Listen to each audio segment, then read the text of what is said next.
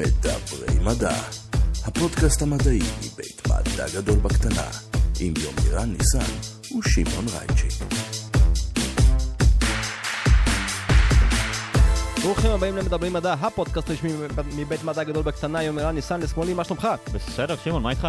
יופי, אה, שמעתי שיש איבר אחד שחשוב מאוד במדע. רגל שמאל. אני האמת חשבתי על משהו אחר, אבל אוקיי. הבנתי, אוקיי, גם אני לא, אבל אנחנו נדבר היום על המוח. על uh, חלק מאוד כאילו חשוב ומעניין, אבל קטן מהמוח. ברור, כי שום דבר שאנחנו עושים בפודקאסט הזה אנחנו לא יכולים לכסות את כולו. אתה רוצה להציג את האורח שלנו להם? אז האורח שלנו היום פותח את שיתוף הפעולה הנהדר של עמותת מדע גדול בקטנה עם עמותת סיינס uh, אברוד. זהו דוקטור בני אלבט. הוא הגיע אלינו מהיחידה לטרשת נפוצה ונוירואימונולוגיה, המחלקה לנוירולוגיה בבית הספר לרפואה של אוניברסיטת נורת ווסטרן הסופר יוקרתית בשיקגו. ואנחנו באמת הולכים לדבר פה על uh, דברים מוזרים, מופלאים, מתוסבכים שיקרו. עוד, עוד אחד מהפרקים האלה שבסוף, uh, אני מכיר את זה, אני אצא מפה עם כאב ראש. בקטע טוב כמובן. סטנדרטי. סטנדרטי, כן. מה גם, זה פרק 20, אולי איזשהו מיילסטון קטן, להגיד איזה כיף, הגענו לפרק 20, בהחלט, לא מעט, אנחנו עושים פרק בשבוע. אז אם אתם איתנו מההתחלה, איזה כיף שנשארתם, אם אתם חדשים, ברוכים הבאים, אנחנו ברוכים וברוכות הבאים, אנחנו מאוד מאוד שמחים על התפוצה שהפודקאסט זוכה לה, ואנחנו כאן כדי להישאר, כיף לנו מאוד, אנחנו לומדים. תזמינו חברים, תזמינו חברות, את כל מי שאתם מכירים שרוצה לשמוע את החפירות שלנו על מדע. איזה חפירות, איזה חפירות, זה הפרק של היום, לא יאכזב. זה הזמן להתחיל לדבר מדע. שלום בני, ברוך הבא לפודקאסט, מה שלומך? מצוין, תודה שהזמנתם אותי. בכיף, יומירן כאן לצידי, מה העניינים? בסדר, שמעון, מה איתך? Uh, שלומי טוב, אנחנו uh, נדבר היום על uh, משהו שבהחלט חסר להרבה אנשים, מוח. ובני, בוא תספר לעצמך קצת במה אתה עוסק, מה הקשר שלך לאיבר המופלא הזה? אה, אני חוקר באוניברסיטת נורת ווסטרן בשיקגו, ואני עובד על המוח. אני עובד על התפתחות המוח. ובאופן ספציפי על התפתחות החומר הלבן במוח. נשמע כמו נושא קטן וקל. שאין הרבה מה לחקור בו כבר, זה די סגור. אתה מגיע אלינו במסגרת שיתוף הפעולה המצוין של עמותת מדע גדול בקטנה, יחד עם עמותת Science Abroad, ואתה זוכה להיות הפרק הראשון במסגרת השת"פ הזה, ואנחנו נשמח קצת לפני שנצלול לתוך העולם המטורף הזה של המוח, והמחקר שלך, ממה שסיפרת לנו מראש, הוא באמת מטורף לחלוטין. נשמח uh, לשמוע באמת על העמותה, על, הפי... על סיינס אברוד, על הפעילות שלה, איך, מי, למה, כמה זמן, איך הגעת אליה, uh, איך שמעון uh, יכול לעזור. בשמחה, בשמחה. אז uh, העמותה הזאת הוקמה ב-2006 על ידי uh, ביולוגים ששהו בפוסט דוקטורט בחו"ל, והרגישו שהם צריכים עמותה. כולנו צריכים עמותה מדי פעם. המסלול כן. של uh, דוקטורנטי בארץ uh, הוא מוכוון כלפי יציאה לחו"ל. זאת אומרת, מי שרוצה להתקדם במדע הישראלי צריך uh, לצאת לפוסט בחו"ל, כי ההנחה היא שאנחנו, אם אנחנו נלמד את עצמנו ואת הסטודנטים שלנו וכן הלאה, אז אנחנו נשאר קטנים ומבודדים. אז כדי להתקדם במדע הישראלי צריך לנסוע לחו"ל, לחזור עם רעיונות חדשים, שיטות חדשות ועם מדע שהוא state of the art, מה שקורה עכשיו, המדע הכי חם בכל העולם. הבעיה הייתה שהרבה אנשים יצאו ופשוט לא יכלו לחזור, והם נתקעו שם, והם הרגישו שהם צריכים אה, עמותה שתייצג אותם ושתעזור להם, א', להקים רשת חברתית בחו"ל של מדענים ישראלים, שהמטרה שלה היא תהיה כמובן אה, לעזור להם לחזור לארץ, ולעזור להם לחזור לארץ, לא, אולי לא בהכרח במדע, קודם כל במדע, אבל אולי לחזור אה, לארץ במדע, לא בהכרח באקדמיה. זאת אומרת, אפשר, יש גם תעשייה, יש דברים אחרים. יש כבר שאלה. כן. א', למה אנשים לא מצליחים לחזור? זאת אומרת, כי אין להם פה את הקשרים, כי הם איבדו פה את ה-connections או את התמיכה האקדמית. אז קודם כל יש פשוט... או שאין, או שאין אין מדע לחזור אליו. יש, יש, יותר דוק, יש יותר אנשי אקדמיה ישראלים ממספר התקנים הפתוחים באקדמיה הישראלית. זאת אומרת, פשוט לא כולם יכולים לחזור כי פשוט אין לאן. אין לאן. ו, וגם יש אה, כל מיני פערים אחרים, כמו שאתה אמר, אמרת, יש הרבה אנשים שאיבדו את הקשר, אה, את הקשרים שלהם בישראל, או שהם אה, לא יודעים מה אפשר לעשות בישראל, זאת אומרת, יש אנשים שהם עושים מדע, מתאבדים על המדע שלהם וכולי וכולי, ולא יודעים שהוא מאוד שימושי בחברות ביוטק כן. בישראל, וישמחו לקחת אותם בחברות ביוטק, ואם היו יודעים, היו שמחים לעשות את זה. אז אנחנו uh, הקמנו רשת, העמותה הקימה רשת חברתית של מדענים בחו"ל שעוזרים אחד לשני. יש גם פעילויות חברתיות, יש גם פעילויות של קידום מקצועי. יש הרבה סמינרים ברשת על קידום מקצועי, החל מ... Uh, סמינרים שהיו על איך להקים מעבדה, סמינרים ל-soft skills למדענים, איך לנהל שיחת talk, מה לעשות בקונפרנס כשאתה הולך אליו כדי לקדם את המדע שלך. משהו על בניית רובוטים ענקיים? אה, יש, אה, יש לנו, האמת שהרכז של סיינס אברות ברוד איילנד הוא איש רובוטיקה והוא בונה רובוטים. אה, אני ממליץ לכם לראיין אותו, הוא איש מרתק. השאלה... קוראים לו דוקטור רועי צנזה. אתה מבין, רועי צנזה הוא איש מהנדסת רקמות, הוא פחות רובוטים. אולי מתעסק עם רובוטים בשביל ההנגשת מדע שלו, אני מכיר אותו, הוא חבר טוב. הוא פחות, הוא ביולוג, זאת אומרת, בסופו של דבר, הדוקטורט שלו בהנדסת, בביו-רפואה מהטכניון. והוא מתעסק היום בעיקר בחקר עתידים. כן. Uh, אבל uh, אתה יודע, אם אנחנו נמצא לך איזשהו uh, חוקר uh, רובוטיקה שיבנה לך רוב, את הרובוט האלים והאגרסיבי שאתה כל כך רוצה, שמעון, אז אולי עמותת uh, סיינס אברות תעזור לך יותר ממה שאתה יכול לעזור לה. uh, וזה הקטע החשוב כמובן. Uh, רציתי לשאול, uh, אתה בעצם מתנדב שם. אני מתנדב, אני מרכז את uh, פעילות העמותה בשיקגו. יש לנו, uh, באזורים שבהם יש מדענים ישראלים, יש לנו מרכזים. העמותה שלנו פועלת באמצעים מרכזים אזוריים. אה, יש לנו, אני מרכז את המרכז בשיקגו, יש לנו uh, כמה מרכזים בניו יורק, יש מרכז בבוסטון, יש מרכז uh, ב-NIH, יש מרכז בסן כמה אנשים יש עכשיו בעמותה? יש כ-4,000 חוקרים, שזה אומר אנשים שיש להם דוקטורט, והם פעילים כרגע במחקר, רובם במדעי הטבע ומדעי מדויקים. יש גם היום מדעי הרוח. אבל באזור 4,000 אנשים שהם דוקטורים ישראלים שפעילים באקדמיה, ברובם באקדמיה האמריקאית, חלקם גם באירופה. והם רוצים, הם בצורה זו או אחרת רוצים לחזור לישראל. אה, אני חייב אה, אבל להוסיף פה איזושהי אה, נקודה שהיא קצת, נקרא לזה אפילו אולי טיפה פוליטית. האקדמיה בישראל, במיוחד במדעי החיים, נמצאת, אני לא יודע אם זו בעיה, אבל זה מצב. יש לי חבר טוב שעבד במשרד הכלכלה, והוא עשה מחקר. במחקר שלו, זה לא מחקר מדעי, זה יותר מחקר כלכלי יישומי ברמת ההמלצות לממשלה. ומסתבר שחוקרים שמסיימים דוקטורט במדעי החיים, אם תיקח את כל שאר המקצועות המדעיים בארץ, תחבר אותם, אתה עדיין לא מגיע למספר הדוקטורים שמסיימים כל שנה במדעי החיים. מדובר על כמות אדירה. עכשיו, הרבה מאוד מהמדענים האלה יוצאים לפוסט, חלקם אגב יוצאים לפוסט בגלל שפשוט יוצאים לפוסט, כי אין גם יותר מדי מה לעשות ואין הרבה יותר מדי מודעות מה לעשות אחרי הפוסט. והמדענים הישראלים טובים, באמת שהם טובים, ואני לא אומר את זה ב understatement, ובני שמבלה כבר כמה שנים בחו"ל, אני בטוח יכול להעיד על זה. ואז יש את העניין של כאילו, אוקיי, what's next?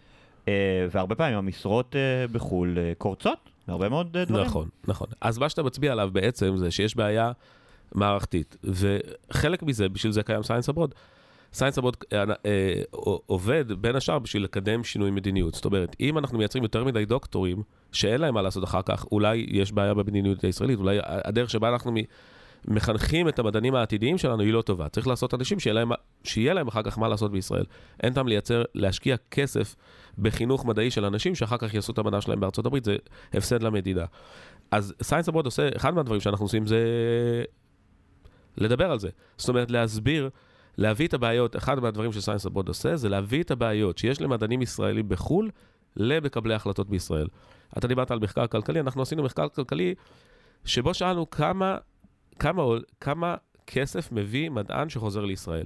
אז אני לא כלכלן, אין לי מושג איך עושים את המחקרים האלה, אבל זה יצא המון כסף. זאת אומרת, אם מדען שיושב כיום בארצות הברית, ישראלי, חוזר לישראל עם המשפחה שלו וכולי וכולי. מדענים בדרך כלל מייצרים חברות, מייצרים חברות ביוטק, מייצרים סטארט-אפים וכולי וכולי. הם משלמים מיסים. עובדים במשכורות גבוהות. הם עובדים במשכורות גבוהות, הם משלמים הרבה מיסים. זה נורא משתלם למדינה. אז צריך, צריך א', להביא למקבלי ההחלטות, מקבלי ההחלטות צריכים שיעזרו להם לקבל את ההחלטה הנכונה, במובן זה שיביאו להם את הנתונים. יגידו להם, אם תשקיע סכום קטן בלהביא מדען חזרה לישראל, תקבל הרבה כסף, הרבה יותר כסף בחזרה.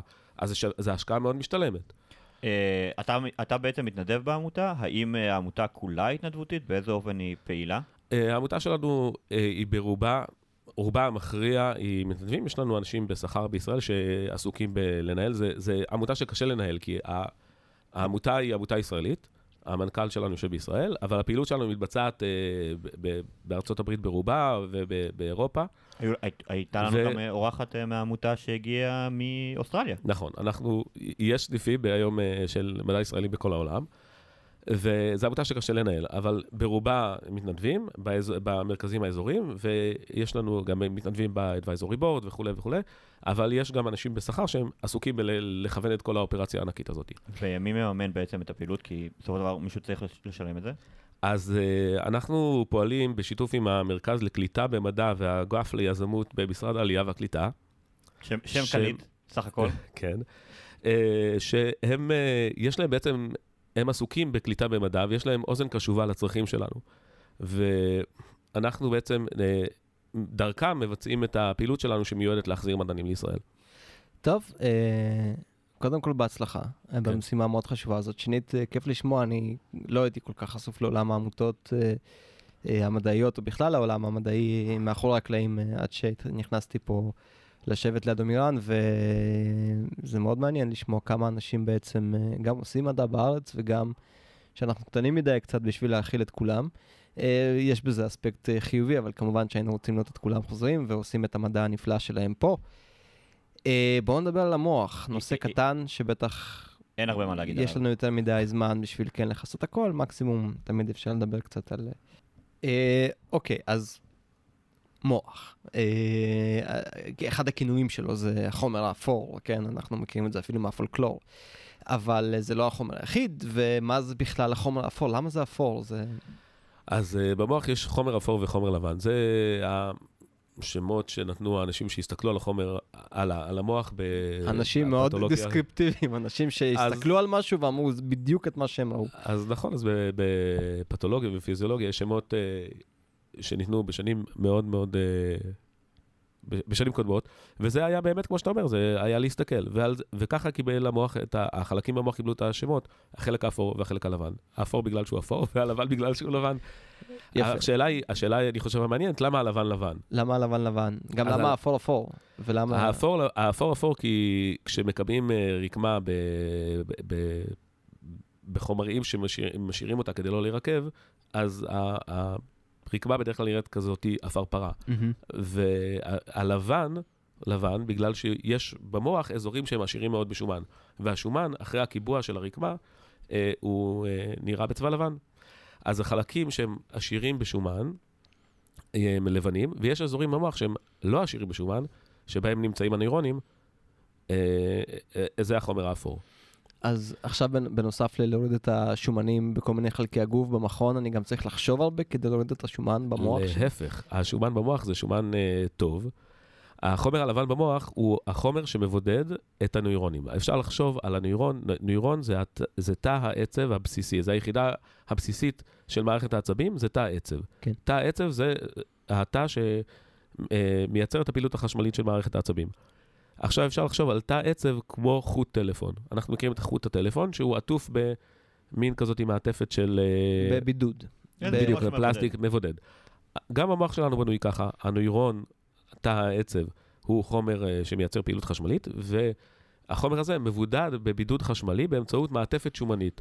אה, אז, מה... אז המוח זה די מסודר, כי אני ביליתי בתור uh, חש... אלקטרונאי הרבה זמן בלהסיר קצוות של נכון. בידוד מחוטים. חביבי, מה שהאבולוציה עשתה במיליארדי שנים, אנחנו רק אה, לומדים לעשות. נכון. נכון. אז אה, העצב יישוב, אם נחשוב עליו בתור אה, חוט טלפון, כן. שעטוף במעטפת שומנית, יש תאים שהתפקיד שלהם לייצר את המעטפת השומנית הזאת. זאת אומרת, כשהמוח נוצר, אנחנו כולנו מתחילים בתור זרעון וביצית ששוחים אחד לקראת השני, יש תהליך שנוצר עובר. התאים זזים לקראת איפה שהם יהיו, הם מחליטים אני אהיה, אני מוח, אני אהיה, לא יודע מה, רגל. כשנוצר המוח, יש בשלב הראשון, התאים הראשונים שהם מתייצבים במקום שלהם זה הנוירונים. כן. שאלה התאים שיהיו פעילים אחר כך בתאי הבסיס של, של המערכת העצבים. ואז זה קורה קצת לפני הלידה, אבל בעיקר אחרי הלידה, אה, התאים, תאים אחרים במערכת עצבים שנקראים אוליגודנדרוציטים, שם קליט סך הכל. כן, כן, כמו משרד, כן. נודדים, חשבו עליו במשרד, ה- במחלקת הזה של משרד העלייה והקליטה, כן. הם נודדים ל- ל- לאן שהם צריכים להגיע, הם עוטפים את, הם נוגעים בנוירונים, מוצאים אותם, נוגעים בהם, ומחליטים את זה כן, את זה לא, הם יודעים איך להחליט, וכשהם מחליטים, הם מוצאים את הנוירון שאותו הם צריכים לבודד, הם עוטפים אותו, ומייצרים סביבו מעטפת שומנית. הם בעצם מייצרים את המעטפת, מעטפת הפלסטיק על חוט הטלפון. אוקיי, אז אם אני, שוב, אני מבין את זה בהשלכה לעולמות שלי. אם הניורון התא, כמו שתיארת אותו, הוא פשוט מוליך, נכון? הוא פשוט יודע להוליך זרם חשמלי מקצה לקצה. מה קורה בקצה החוץ? זאת אומרת, זרמים צריכים להפעיל איזשהו, איזושהי צומת, איזושהי, איזשהו חומר שזה יגרום בו לשינוי. אז ה- הדרך שבה ה- הזרם החשמלי, אפשר לקרוא לזה, קופץ בנוירון, הוא לא, הוא לא הולך בצורה ישרה, הוא קופץ מ node ל node.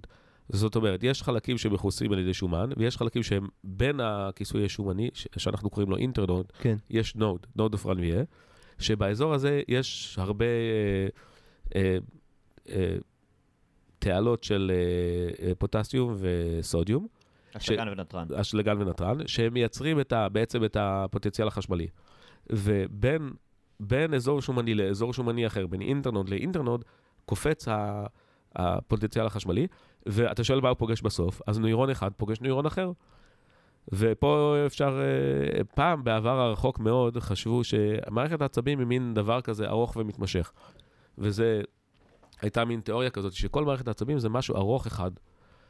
עד שבא אה, בעצם אה, מי שקיבל את פרס נובל לפיזיולוגיה בשנת אה, 1906, שקראו לו, מדען ספרדי שקראו לו רמון קחאל.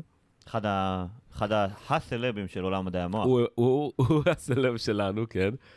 Uh, הוא בעצם uh, נחשב, הוא קיבל את הנובל כי הוא היה ה, בעצם האב המייסד של, uh, המדע, של מדעי העצב כמו שאנחנו מכירים אותם, של הנורוסיינס כמו שאנחנו מכירים אותם היום. כי, כי עד אליו חשבו שזה הכל בעצם משהו אחד ארוך ומתמשך. זאת אומרת, חשבו שזה בעצם, יש את המוח, וממנו יוצאים חוטים אה, אה, ארוכים מתמשכים, שמגיעים ליעד שלהם בעצם. כן, חשבו אוקיי. ש... כן. והוא בעצם התחיל לצבוע, הוא עשה, הוא היה חלק מתנועת אה, תחייה של אה, רנסאנס של מדע ואומנות בספרד, והוא היה מאוד, מדען מאוד מאוד אה, קפדן ודייקן. על איזה שנים אנחנו מדברים? אה, הוא קיבל את הנובל ב-1906, אז לפני, אני לא יודע בדיוק. בטח סוף המאה ה-19. כן, נכון. ומה שהוא עשה, הוא, הוא, הצ- הוא הצליח לפתח טכניקות לצביעה, והוא הצליח לצבוע כל פעם תא אחר. והוא עשה ציורים יפהפיים, שעד היום נמצאים ב textbooks. יותר ויש- מזה, אפשר אפילו, יש אנשים שהיום כבר משתמשים בהם כ-contemporary art, נכון. שתולים אותם על הקירות מרוב שזה אומנות באמת מהממת. נכון, אז הוא היה לא רק מדען, אה, מדען אה, מצוין, הוא היה גם צייר אה, מוצ- מוצלח מאוד, והוא הצליח לצייר תאים יחידים במערכת העצבים, והוא הצליח לקטלג את התאים. הוא אמר, יש תאים שנראים ככה, ויש תאים שנראים ככה, כמובן שאנחנו מדברים על שנים מאוד מוקדמות. כן. והידע המדעי שהיה להם היה, בהשוואה למה שאנחנו יודעים היום, כמובן היה אחר. אבל הוא הצליח בצורה לא רעה בכלל אה, לצבוע תאים מסוימים ולקטלג אותם ולהגיד יש תאים כאלה ויש כאלה ויש כאלה, והוא גם היה הבן אדם הראשון שבעצם אמר, יש נוירון, והוא פוגש נוירון אחר. הוא לא ידע אז שיש הולכה עצבית, ובהמשך לשאלה שלך מקודם, לאן כל הזרם החשמלי הולך. אז נוירון אחד פוגש נוירון אחר, ומעביר את, ה, את האות החשמלי הלאה, והלאה והלאה, והם יוצרים ביחד רשת של נוירונים. אה, מישהו נוגע בך בכף היד שלך, יש לך עצבים סנסוריים על היד, הם הולכים בכל הדרך אל הגנגיליון שנמצא איפשהו מחוץ לעמוד השדרה. משם יש אה, עצב אחר שהולך דרך עמוד השדרה אל המוח, ובמוח יש עצב אחר שמוביל את זה אל האזור במוח שאחראי על החישה, ושם מעובד האות הזה, וככה נוצר האות החשמלי.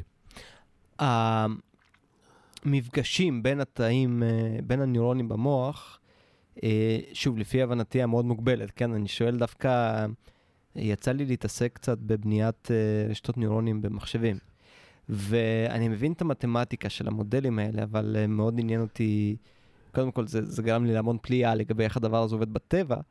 אה, איך בעצם אנחנו, אפשר לומר, איך אנחנו לומדים דברים? זאת אומרת, כדי ללמוד אנחנו צריכים לשנות את הקשרים האלה. אז כל המערכת הזאת, בנוסף לזה שהיא מאוד מורכבת ויפה, היא גם דינמית, בנוסף לכל. אנחנו יודעים לשנות את החיווטים האלה בתוך הראש שלנו. נכון. אז uh, אני מדען שלא מתעסק בדברים האלה, אני יכול להגיד לך איך אנחנו לומדים את זה. אה, כשאתה שואל איך אנחנו לומדים את זה, אז בוא נפרק את השאלה, ואני אגיד לך איך אני לומד את זה אצלי במעבדה. אז אני במעבדה... לא, שאלתי איך אנחנו לומדים כבני אדם, זאת אומרת, איך אנחנו משנים את הקשרים האלה אה, שבין, ה, ש, שבין הנוירונים שבתוך המוח שלנו. אז בין נוירון לנוירון יש סינפסות. זאת אומרת, קשר בין נוירון לנוירון הוא אה, נמצא באמצעות סינפסה, שזה איזשהו מבנה שבו נוירון אחד פוגש נוירון אחר, מהמם. והגוף שלנו יכול לחזק סינפסות או להעלים סינפסות, בהתאם לצרכים שלו. ב- בתהליך של למידה נוצרות סינפסות, ולאורך הזמן הן יכולות להתחזק, אבל הן יכולות גם להיעלם, וזה תהליך של אה, למידה. אוקיי, זה, זה, זה, זה האמת, כן, זה, זה, זו הנקודה שהייתה חסרה לי. אוקיי. אה, יומירן. אתה בעצם אה, מדבר פה על, הפלסטיות של המוח, זאת אומרת שלמוח יש את היכולת לאורך אה, החיים של בן אדם להגיב ממש אה, לגירויים ולשינויים שעוברים עליו, זה אולי טיפה לוקח יותר אה, זמן, אה, אבל זה, זו הכוונה בעצם? אה, אני מדבר על תהליך של למידה. מהמם. כלומר, נכווית מתנור, ואתה. רוצה לדעת, אל תיגע בו שוב, כן, אתה כן. צריך בסך הכל אה, לחזק כמה קשיים ולהחליש כמה קשיים אחרים, ומזה, אה, באופן אה, מפתיע קצת, כן. אה, נוצ, נוצר היגיון ולמידה, והנה אתה פה, אה, ואתה לא שרוף בכל הגוף. זה אה, חשוב. שמע, בוא, אה, דיברנו על זה, אם אתה יוצא פה החוצה עכשיו בשעת לילה, אתה כנראה נכון. תקבל קביעה מהנורת רחוב. אבל אה, שום למידה לא תעזור לשנות את הגנים שלי. זה נכון. אה, אוקיי, אה, הזכרת קודם אה, תאים אה, עם שם אה, מאוד אה, קליט, אה, בשם אה, אה, אוליגודנדרית, ואנחנו, אה, בעצם זה ה... טעיתי בשם? אוליגודנדרוצית. דנדרוצית, ידע... כן, זה- אני זה ביולוג משהו בלאי. אחר. אני ביו- אני ביולוג אה, בלאי. אה, אז אה, זה בעצם הספיישיאליטי שלך. נכון, אני... בוא בוא אני תספר לנו טיפה רגע מה הם, מי הם, אה, איפה הם נמצאים במוח של שמעון, אה, למה למה שמעון צריך אותם, למה לי אין אותם, אה, כל מיני דברים כאלה. אז קודם כל, אני מקווה שגם לך יש אוליגודנדרוציטים. Uh, אני מקווה שלכולנו יש. אז התאים שמייצרים את המעטפת השומנית שעליה דיבר, דיברנו קודם, נקראים אוליגודנדרוציטים. אז כמו שהסברתי קודם, בתהליך ההיווצרות של המוח, שבשלבים העובריים שהתאים נודדים, ולכיוון שיהיה מוח בעתיד, והתאים נהיים מוח, אז קודם כל יש, uh, נודדים התאים הנוירונים. ואחר כך מתבצ... אה, אלה הם נודדים האוליגודנדרוציטים, שהם התאים מייצרי המיילין. הם מתמיינים, זאת אומרת, הם תאים שהם בהתחלה תאים לא ממוינים, הם נודדים, הם מתבגרים, הם אה, הופכים להיות התאים שהם יהיו בעתיד. הם, שאנחנו קוראים לזה מתעניינים, עוברים דיפרנציאשן, והם אה, מוצאים את הנוירונים שהם צריכים לעשות, ל, ל, ל, לצפות, נוגעים בהם, ובאופן פיזי אה, עושים להם מיילין. זה. התאים שלהם אני עובד. כלומר, אני- רק אם אני... אה, זה, מבחינת ההתפתחות העוברית, אתה בעצם מדבר על זה שהנוירונים קודם יוצאים, איז- יוצרים איזושהי, איזשהו גריד כזה מאוד, אה, מאוד אה, מורכב, יוצרים את הקשרים האלה, שבעצם בסופו של דבר ייצרו את המוח הבאמת מורכב שיש לבני אדם, אה, ואז אל, אל בין המרווחים האלה ייכנסו אה, התאים האלה, יצפו את הנוירונים ובעצם ייצבו גם את המבנה שבסופו של דבר אנחנו רואים ב-MRI או בדברים דומים. כן, אוקיי. במידה מסוימת, כן. עכשיו, אה, שאלת מקודם לגבי למידה, אז אנחנו יודעים שהחומר הלבן במוח, ה- הלמידה נעשית באמצעות נוירונים, אבל יש למידה שקש, שקשורה גם באמצעות, באמצעות סינפסות. באמצעות כן. סינפסות של נוירונים. שכן.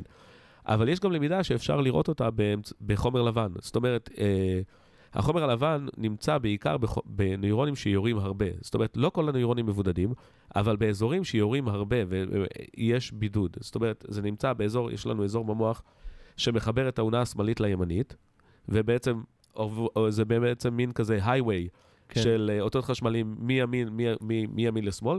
האזור הזה הוא אזור שהוא עובר הרבה בידוד חשמלי, כי יורים שם המון אותות חשמליים.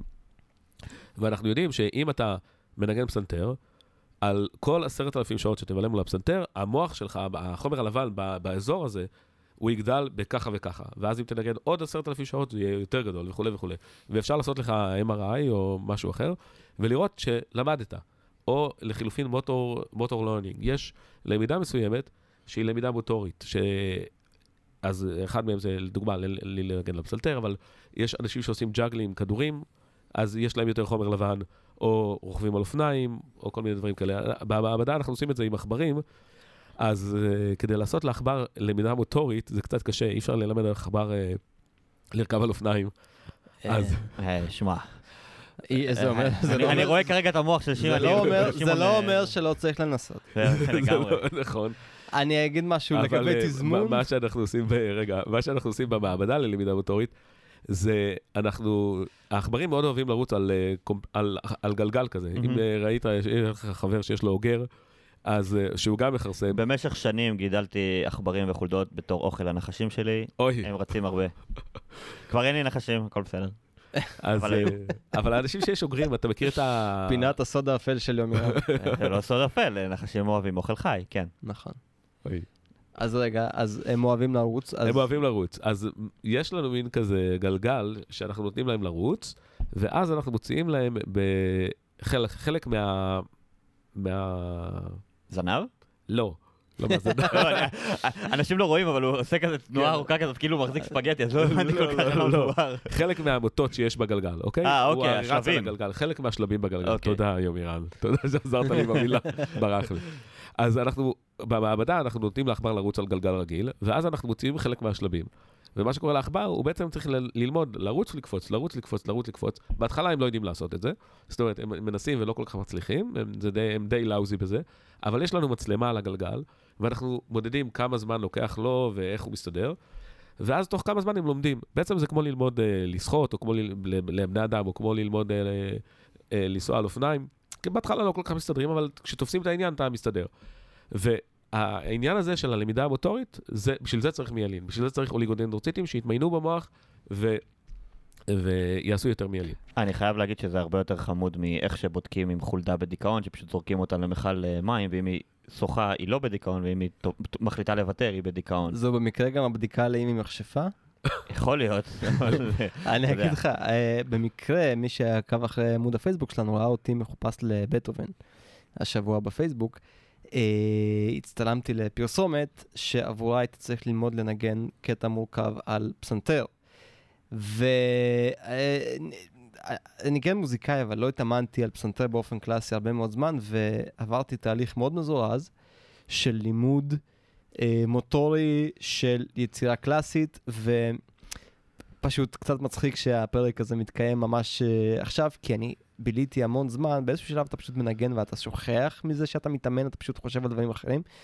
וחשבתי הרבה על התהליך, זאת אומרת, על איך אתה, פתאום דברים יוצאים לך בלי שהתכוונת, יוצא לך פתאום, אתה לא חושב על זה, פתאום אתה מנגן, כל היצירה מתנגנת לבד. ואז אתה מתחיל לחשוב על זה, ואתה מפסיק. אז אה, כן, זה יופי, אני שמח שלא חיברתם לי לקטור את המוח כדי לבדוק מה קורה, אלא שעשיתם את זה עם עכברים. עם זאת, אני רוצה לציין שאם תוציאו שני שלבים מהגלגל ואז שלוש, ואז עוד שניים ועד שלוש, זה יראה כמו פסנתר, אז בדרך מסוימת אפשר ללמד עכברים. לפחות לרוץ על פסנתר. אני חושב שזה מה שאתם עושים, נכון? אתם לא מוצאים את השלבים, את השלבים, שלבים? שלבים? שלבים. אה, בצורה, אה, זאת אומרת, בצורה של אחד, כן אחד, לא אחד, כן אחד, לא, אתם מוציאים אותם כמו ששמעון אמר, נכון? בצורה די רנדומלית כזאת. אנחנו מוצאים אותם בצורה רנדומלית, כן. אה, אבל בצורה כזאת שהעכבר יוכל, אתה לא רוצה שהעכבר אה, פשוט כן. ייפול, ואתה גם לא רוצה להתעלל בו בסופו של דבר. אז יש לנו צורה אי-רגולרית של 2, אני לא זוכר בדיוק, אבל זה 2, 3, 1. אתה רואה? אז הם כן לומדים לנגן בפסנתר. הרעיון הוא שזה לא יהיה צפוי, כן. אני, די בטוח שאם אה, אה, שמעון אה, יחבר איזשהו אה, פקד, אה, ויכתוב איזשהו קוד אה, די פש- פשוט, הוא יוכל לגרום לעכבר לנגן על פסנתר. נכון. אה, אוקיי, זה אחלה פרויקט לגיקון ולכאלה. וואי, לגמרי. כן. אז לגבי, אה, דיברנו בעצם על התפתחות עוברית, ועל, אה, אני מניח שבצעירים זה עוד, אה, הדברים האלה נבנים והכל, אבל אה, אני גם מכיר את זה מהעבודה האישית שלי עם אה, אה, מוחות של, של הטלפים, שככל שמסתכלים על פרט בוגר יותר, המוח ממש נראה גם בצבע, גם במרקם, גם בצורה אה, שונה. אה, דיברת על זה שהתאים האלה הם אה, תאי שומנויים, שהם בעצם נותנים את הצבע הלבן.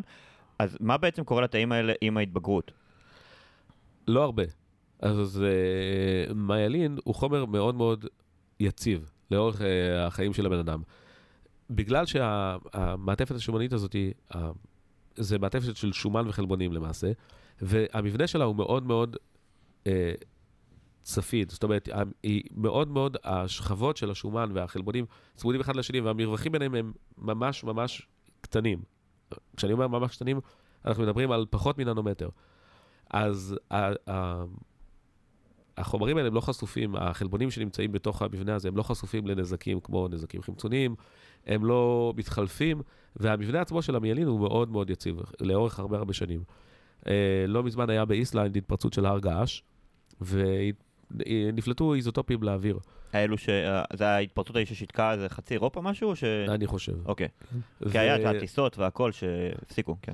ואנשים מדדו אז מה, באמצעות זה שאנשים נשמו כל מיני אה, אה, חומרים שנפלטו מהפליטה הגעשית, מדדו כמה זמן חי המיילין, החומר הזה. מה, מה הוא זמן מחצית החיים שלו, כמו שאנחנו קוראים לזה, וגילו שזה חומר שהוא חי לאורך הרבה זמן. זה דבר שידעו גם קודם, אבל זה הייתה המחקר האחרון בבני אדם, שזה דבר שחי לאורך הרבה הרבה זמן. זאת אומרת, לא קורה הרבה. השאלה המרכזית היא כמובן, מה קורה כשזה נפצע, או מה קורה כש, כשהחומר הזה אה, סובל מאיזושהי פגיעה. אבל איך החומר הזה, זאת אומרת, אם הוא נמצא עמוק בתוך המוח, אה, מה יכול לגרום לחומר הזה אה, נזקים, בהנחה שהמוח עצמו לא ספג אה, נזק משמעותי? אה, זו שאלה טובה מאוד. אז אה, אחד הדברים שקורים לחומר הלבן במוח זה שהמערכת האימונית תוקפת אותו. זה במחלה שנקראת הרשת אה, נפוצה, multiple sclerosis. במ- במחלה הזאת, תאי מערכת החיסון משום מה מאוקטבים כנגד אה, מיילין, שזה הח- החומר הזה שתיארנו, שהמעטפת השומנית שמכילה חלבונים שעוטפת את הנוירונים, יש לה הרכב מסוים.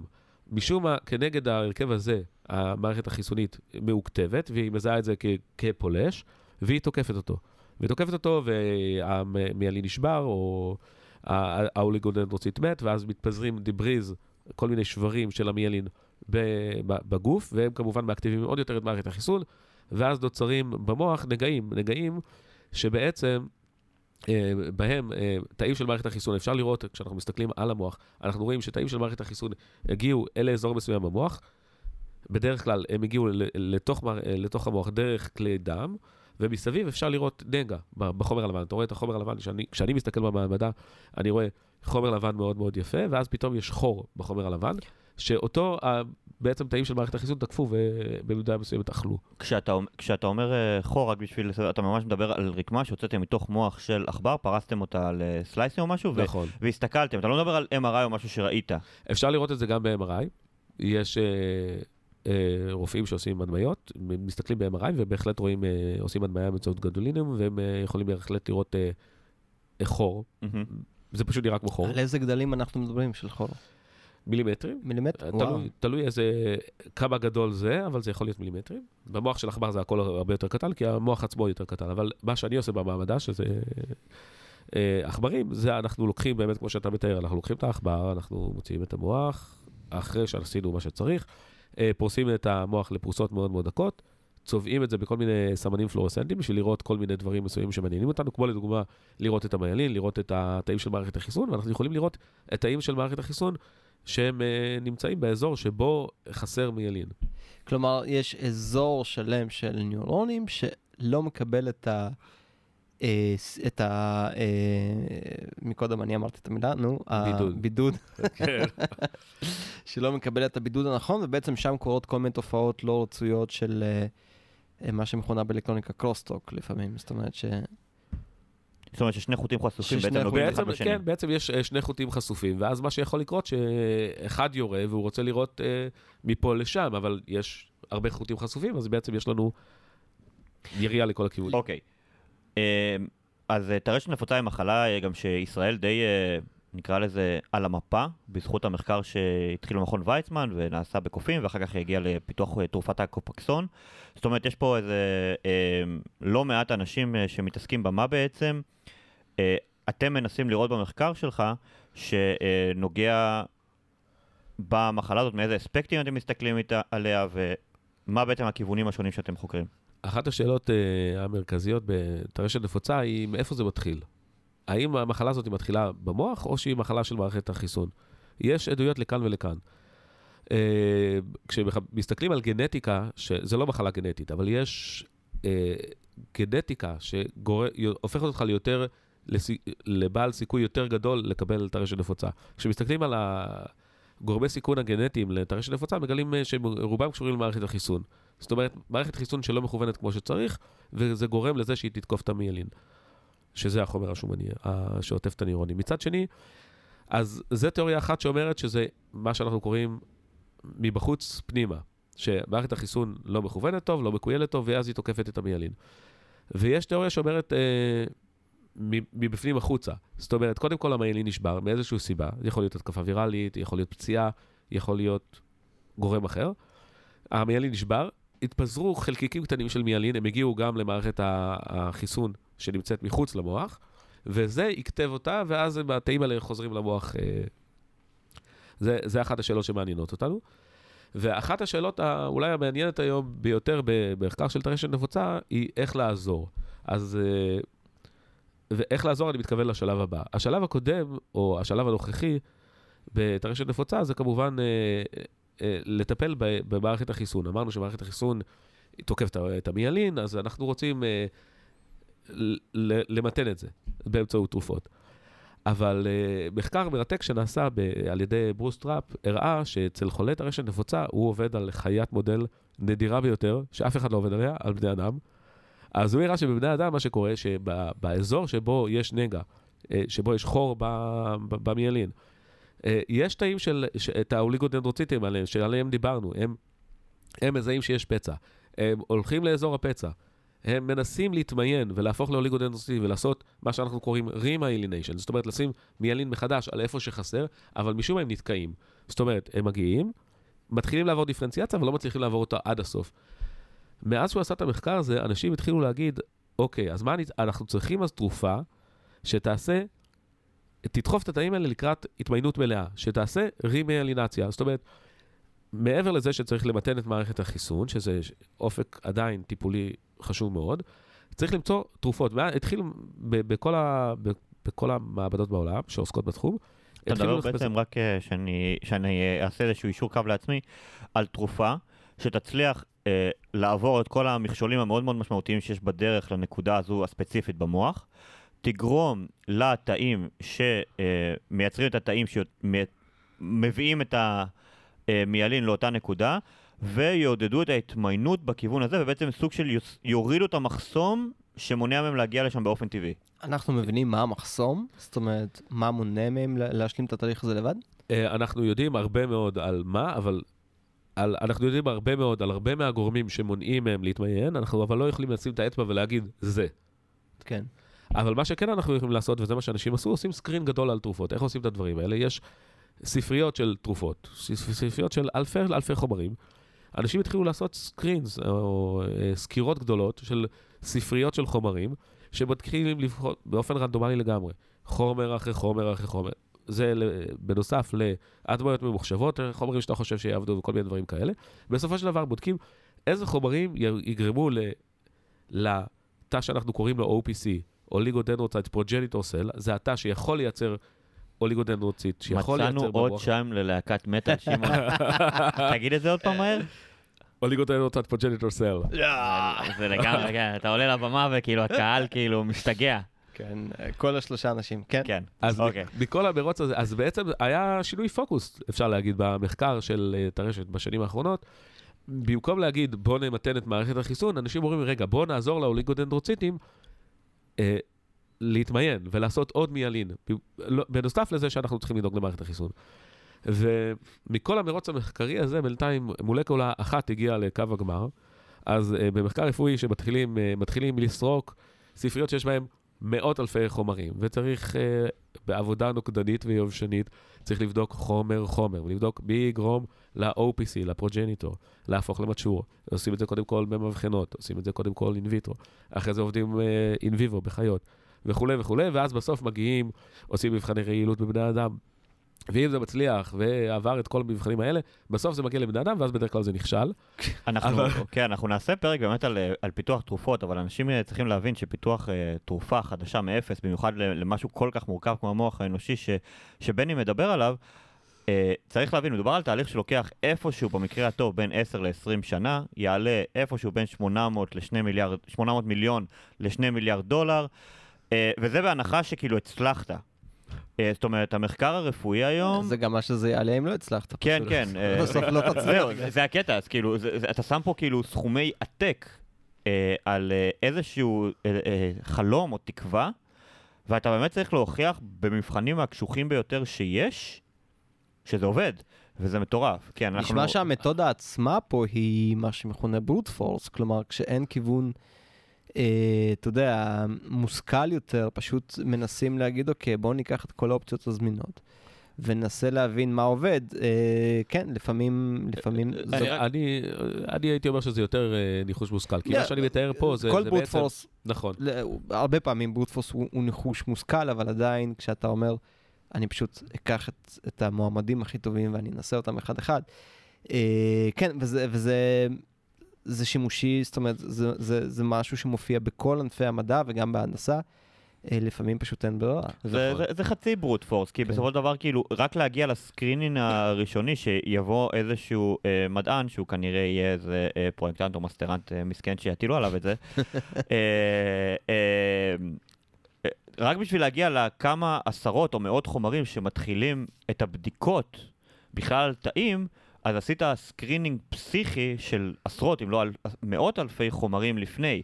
זאת אומרת, זה כן, זה brute force, בסופו של דבר אתה בודק הרבה מאוד אה, דברים, אבל הוא, הוא כבר brute force חצי מושכל. אז אה, את, מה שתיארתי פה זה בעצם, זה, זה כבר חצי, מבחינתנו בתור אה, חוקרים, זה, זה כבר חצי נחמה, כי אנחנו כבר יודעים מה אנחנו מחפשים. הרבה, uh, לפי דעתי הבעיה, אם אתה שואל אותי, הכי קשה של חוקר זה שהוא לא יודע מה הוא מחפש. אם היו אומרים לי מה למצוא, מה צריך להיות תוצאות הניסוי שלי, אז היה הרבה יותר קל, כי אני הייתי יודע מה לחפש, אבל הבעיה היא שאני הרבה פעמים, כשאני מחפש אני אפילו לא יודע מה. אבל פה במקרה שאני מתאר לך, זה היה פה שינוי פרדיגמה. אמרנו, פעם אנשים, או עדיין, אנשים אה, עבדו על מערכת החיסון, אנחנו אומרים, יש לנו משהו אחר, אנחנו עובדים על הרימלינציה ובאמת עושים מין סקרין גדול. אבל בינתיים תרופה אחת, אה, מולקולה אחת הגיעה לקו הגמר, שניסו אותה בבני אדם, קלמנסטין פוברת, ו... אני מקווה שזה מתישהו יגיע גם לקליניקה, ואנשים ייהנו מה... יש לי שאלה, הזכרת בעצם אה, שתי תופעות. אחת זו הפעילות הלא רצויה של מערכת החיסון והירידה בה, או היווצרות החורים בחומר, ושתיים, זה החוסר היכולת של החומר שכן רוצה להיווצר, להיווצר. כן. אה, זאת אומרת, האם התופעות האלה קיימות גם בנפרד, או שאנחנו זאת אומרת, האם יכול להיות שיש מישהו שכן מערכת החיסון שלו באיזשהו אופן פועלת על, על החומר הלבן, אבל החומר הלבן כן מתחדש, כן, ולא ה- נוצרת כן, כן בעיה כן, חמורה? קורה, אז הדברים האלה קורים אצל חולים במקביל. זאת אומרת, יש גם המערכת האימונית uh, תוקפת את המיילין, וגם יש רימיאלינציה. בדרך כלל יש, לחולי MS יש uh, תקופות של... Uh, יש צורה מסוימת של המחלה שאנחנו קוראים לה relapsing remitting, תקופ, uh, צורה שבה יש התקפה והפוגה, ובמהלך ההפוגה החומר הלבן מנסה להתחדש. כן. אני יכול אבל אה, לספר על משהו שאצלנו במעבדה עושים. בוודאי. אה, ואצלנו במעבדה אה, ניסו אפיק טיפולי אחר, ובו אמרו, בוא נגן על האוליגודנדרוציט שכבר יש מפני מערכת החיסון. זאת אומרת, תיארנו עד עכשיו את הטיפול המקובל היום בטרשת שאמר, בוא נטפל במערכת החיסון, טיפול חדשני שאומר, בוא נדחוף את האוליגודנדרוציטים לקראת לייצר יותר מיילין, ואצלנו במעבדה מנסים, אה, אה, אה, בוא נקרא לזה אפיק טיפולי חדש, שאומר בוא נגן על האוליגודנדרוציטים מפני מערכת החיסון. זאת אומרת, הם צריכים עזרה בלהתגונן. אנחנו צריכים לתת להם איזשהו חומרים פרמקולוגיים שיגנו עליהם, כי התאים האלה סובלים מזה שמייצרים המון המון מיילין, וזה גורם להם לכל מיני עקות. ואצלנו ניסו כל מיני מולקולות, גם. גם הניסוי הזה לא הצליח, בגלל שהתרופה שהחולים קיבלו באופן ספציפי, אה, גרמה להם להרגיש דראוזינס, ו... הם הרגישו יובש בפה ומין כזה דיזי. ופשוט לא יכולתם להשתמש בתרופה? אז התרופה אה, ירדה מה, מהפרק, אבל חומרים אחרים עכשיו, אה, כיוון שאנחנו יודעים שהרעיון כשלעצמו הוא רעיון טוב והוא עובד, אז אנחנו מנסים חומרים אחרים. אה, חשוב לי רק אה, להגיד, אה, אני גם אומר את זה בהמשך למה שליאור, פרופסור ליאור, ליאור ניסים בעצם אמר בפרק על האימיונותרפיה שהוא דיבר. אנחנו יודעים לעשות הרבה מאוד דברים ביצורי מודל, במיוחד עכברים וכאלה. הוא גם אמר, בעכברים כבר ריפאנו סרטן לצורך העניין. וצריך להבין שהמעבר ממה שבעצם בני מדבר עליו כאן, משלב המדע הבסיסי והמחקר בחיות מודל, הפארה הקליני לעבר מוצר מדף הוא מאוד מאוד מאוד ארוך, גם אם יש אה, כיוונים מאוד מבטיחים. אה, אז אנחנו באמת אה, אה, מאוד מקווים שזה יצליח, אבל בבקשה אל תבקשו מאיתנו חומרים, כי היה איזה פוסט שכתבנו על אקסטזי, וישר אחרי זה קיבלנו רשימה של... שעושים ניסויים קליניים על אקסטזי, וישר קיבלנו רשימה מאיפה הם יכולים להתארגן. אז לא, אנחנו לא יכולים לעזור בזה, ואנחנו כן. כן, תמיד תהיה מופתע לטובה מהקהל שלך. לחלוטין. סתם, אתם הקהל הכי טוב שיש, ואנחנו אוהבים אתכם בדיוק כמו שאתם. לא נספק לכם אקסטרה. אוקיי. אתה דיברת עד עכשיו על uh, בעצם uh, uh, מיילין uh, במוח, והחשיבות שלו במוח. אבל מיילין לא נמצא רק במוח, הוא נמצא גם uh, על מערכת העצבים בעצם הפריפריאלית שלנו. Uh, מה בעצם החשיבות שלו שם, איך הוא מתפקד, בוא תן לנו קצת רקע על זה. אז uh, כמו שאמרת, יש לנו שתי מערכות עצבים, אחת uh, מערכת עצבים מרכזית והפריפרלית. מה שתיארתי עד עכשיו זה מערכת העצבים המרכזית, שבה אוליגודנדרוציטים מייצרים מיילין. במערכת העצבים הפריפרלית יש לנו תאים אחרים שמייצרים מיילין. התאים האלה נקראים תאי שואן, והם מייצרים... שואן. שואן. זה, זה, זה סוף סוף שם כאילו שאנחנו נזכור אחר כך. כן, שואן. שואן זה, זה, זה לא להקת מטאל. לא.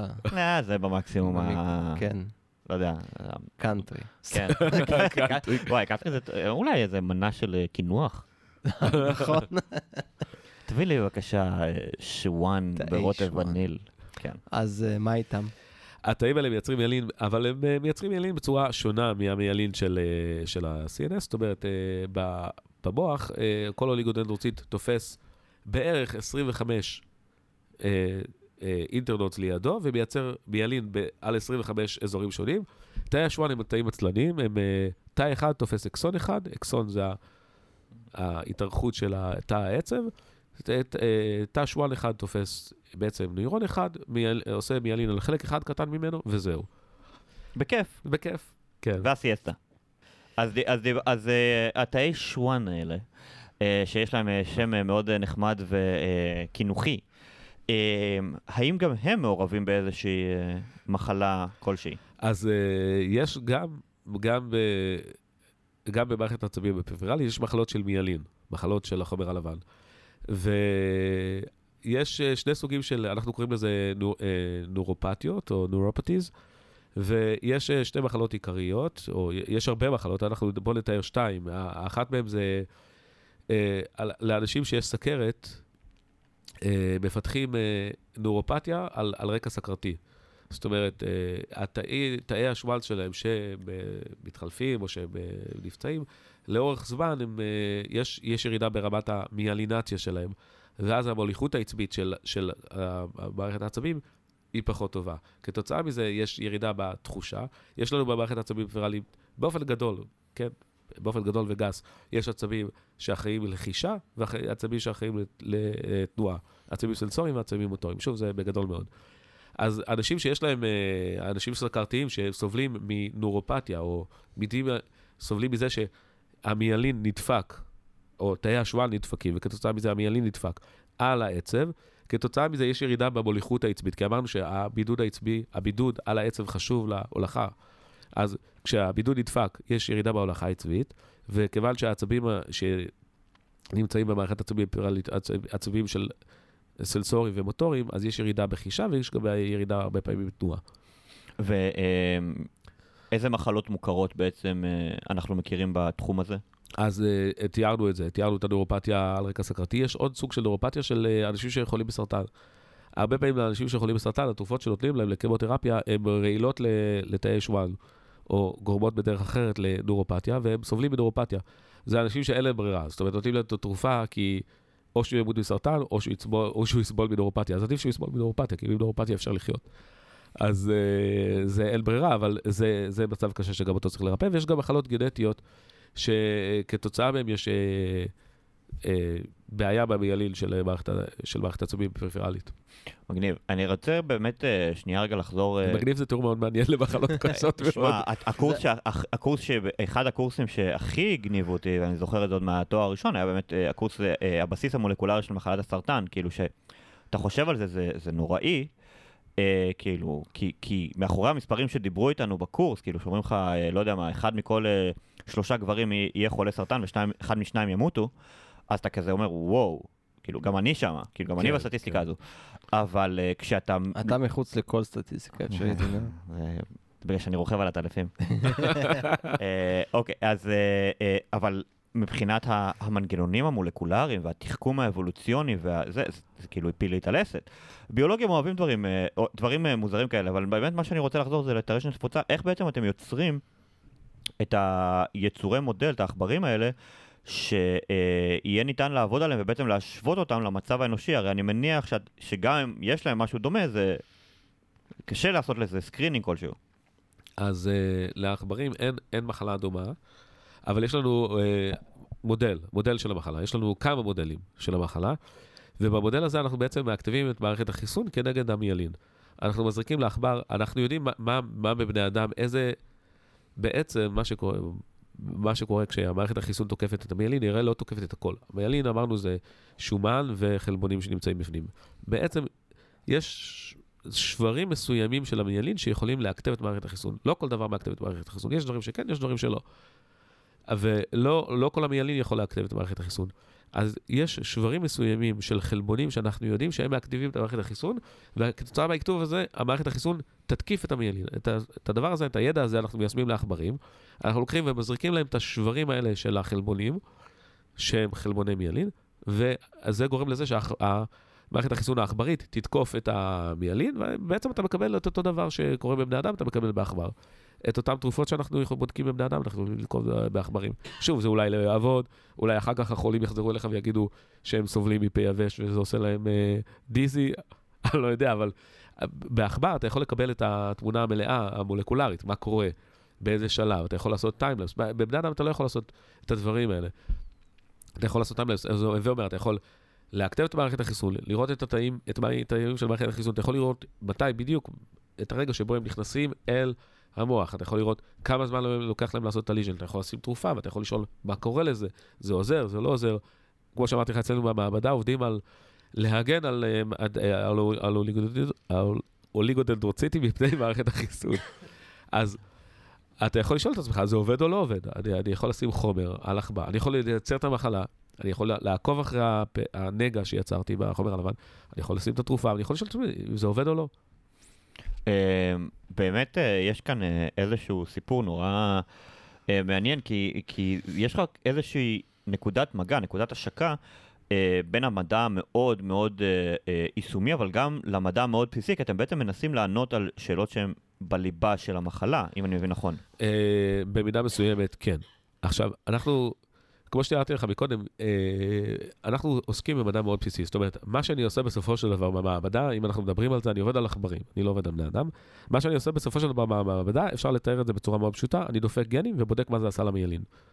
זאת אומרת, אני לא... אני משתמש בכלים גנטיים נורא נורא משוכללים בשביל בסופו של דבר לעשות את זה. אני דופק גן בעכבר, פותח לו את המוח ומסתכל מה קרה. ואני שואל איך זה משפיע על המיילין, כי זה, על זה אני עובד. אבל המטרה של כל זה, אני עובד באופן ספציפי על... Uh, טרנסקריפשיונל קונטרול של מיאלין, או של oligodendrocyte differentiation, שזה אומר, אני עובד על פקטורי שיעתוק, שגורמים לאוליגודנדרוציטים להתמיין ולייצר מיאלין. אני ובעצם, רק, רק כן. שנייה, אני אעשה פה איזושהי uh, עצירה, כי, כי נראה לי שמי שלא ביולוג מולקולרי קצת uh, זה. Uh, בעצם מה שבני מדבר, הוא מדבר על זה שהוא בודק איזה גנים uh, מתבטאים באיזה נקודת זמן, uh, ומה ההשפעה שלהם uh, תחת אותם תנאים שהוא קבע בהתחלה. בבקשה. תודה, יום אירן, זה היה מעולה. אז כן, זה בדיוק מה שאני עושה. זה גם מה ששמעון אומר כל סוף. אה, נכון. כן. אז זה בדיוק מה שאני עושה. כן, אני, אני עובד על, אה, על הפקטורים, על הגורמים, לזה שגנים מסוימים שקשורים, אותי מעניינים הגנים שקשורים למעניינים, יתבטאו בנקודת זמן מסוימת. ואני, כמו שאמרתי, אני דופק גנים מסוימים, אני מעלה את הביטוי של גנים אחרים וכולי וכולי, ובודק איך זה משפיע על המיילין. והמטרה שלי, שוב, היא מדע מאוד מאוד בסיסי. אני עובד ברמה הזאת של מה שאנחנו קוראים למצוא אופק תרפואטי חדש, שזה אומר, כמו תיארתי לך קודם, שאנשים, אה, בשביל לטפל בטרשת נפוצה, הם מטפלים בדיכוי של מערכת החיסון. אופק טיפולי חדש היום זה לגרום לתאים לייצר יותר מיילין, לעבור, לגרום לתאים לעבור דיפרנצ... לאוליגודנדרוציטים, לעבור דיפרנציאציה ולייצר יותר מיילין כדי בעצם לשכלל את תהליך הריפוי. אומרים, לא, לא מערכת החיסון, אלא בעצם האוליגודנדרוציטים. כן, זה... אופק טיפולי חדש שעשו אצלנו במעבדה זה היה להגן על האוליגודנדרוציטים. והמדע שלי זה מדע מאוד מאוד בסיסי, שאומר, בוא נמצא בכלל על מה צריך לעבוד. מה, מה, מה אוליגודנדרוציט צריך כדי להת, להתמיין, כדי לייצר מיילין. איזה גורמים משפיעים על הביטוי של הגנים שקשורים למיילין, על, על מה אפשר לעבוד. אחר כך, כשיהיה לנו אופק תרפואטי, כשנגיד, אוקיי, התהליך הזה נורא נורא חשוב, נוכל לעשות פרמקולוגיה, נוכל בעתיד אה, להגיד, אם, אם זה חשוב, אז בואו נחפש חומרים. עכשיו, כמו שאמרתי לך מקודם, אה, זה ניסוי, מוסק, אה, ניחוש מושכל. ניחוש מושכל, שזה אומר שאתה יודע מה אתה מחפש. זאת אומרת, אם אני כבר יודע, כבר עשיתי את העבודה הבסיסית, ואני יודע שה... המסלול המולקולרי הזה הוא חשוב כדי לייצר מיילין, הוא יגרום, אם נפעיל אותו, הוא ייצר יותר מיילין, אז אפשר לעשות פרמקולוגיה. אבל אנחנו עובדים בשלב המקדמי הזה, שבו אנחנו בכלל מחפשים את האופק הטיפולי האפשרי.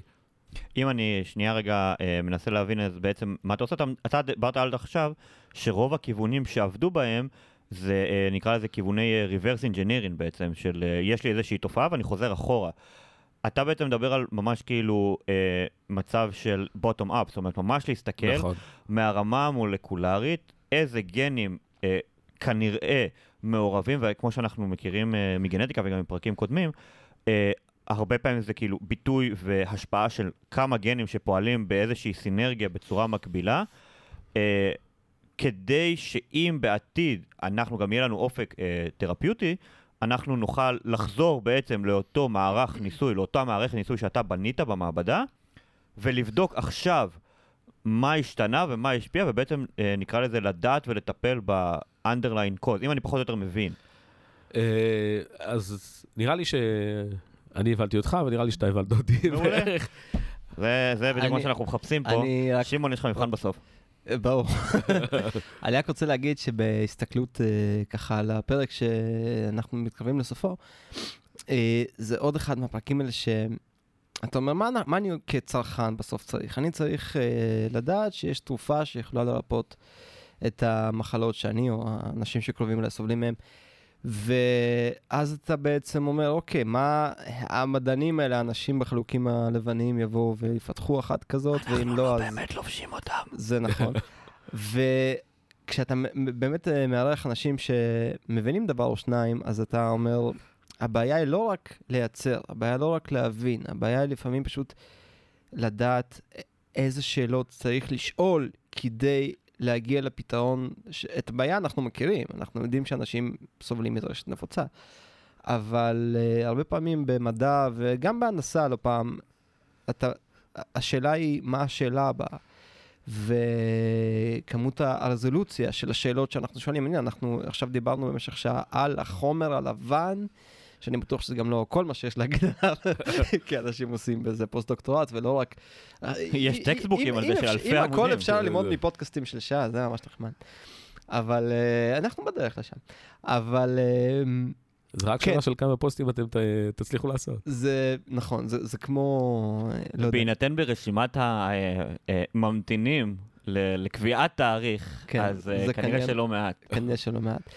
וגם אם אני לא תמיד מבין את כל מה שנאמר, אמ, שוב, בתחומים שאני פחות אה, שולט עליהם, אני תמיד אה, יוצא באמת עם, עם פה פעור לגבי הרזולוציה, לגבי הגודל, לגבי כמות המאמץ ולגבי...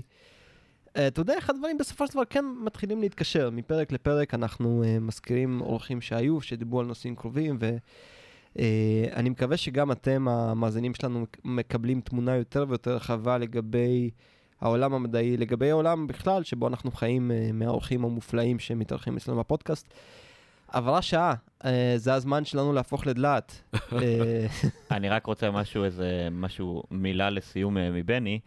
אה, איפה אתה בעצם אה, רואה את העתיד, אה, גם המחקר הבסיסי וגם את העתיד התרפיוטי של המחלה הזאת, אבל ממש כאילו על אה, קצה המזלג. בקצרה, אני, אני חושב שבעתיד... מהכיוון שלך כמובן, כן?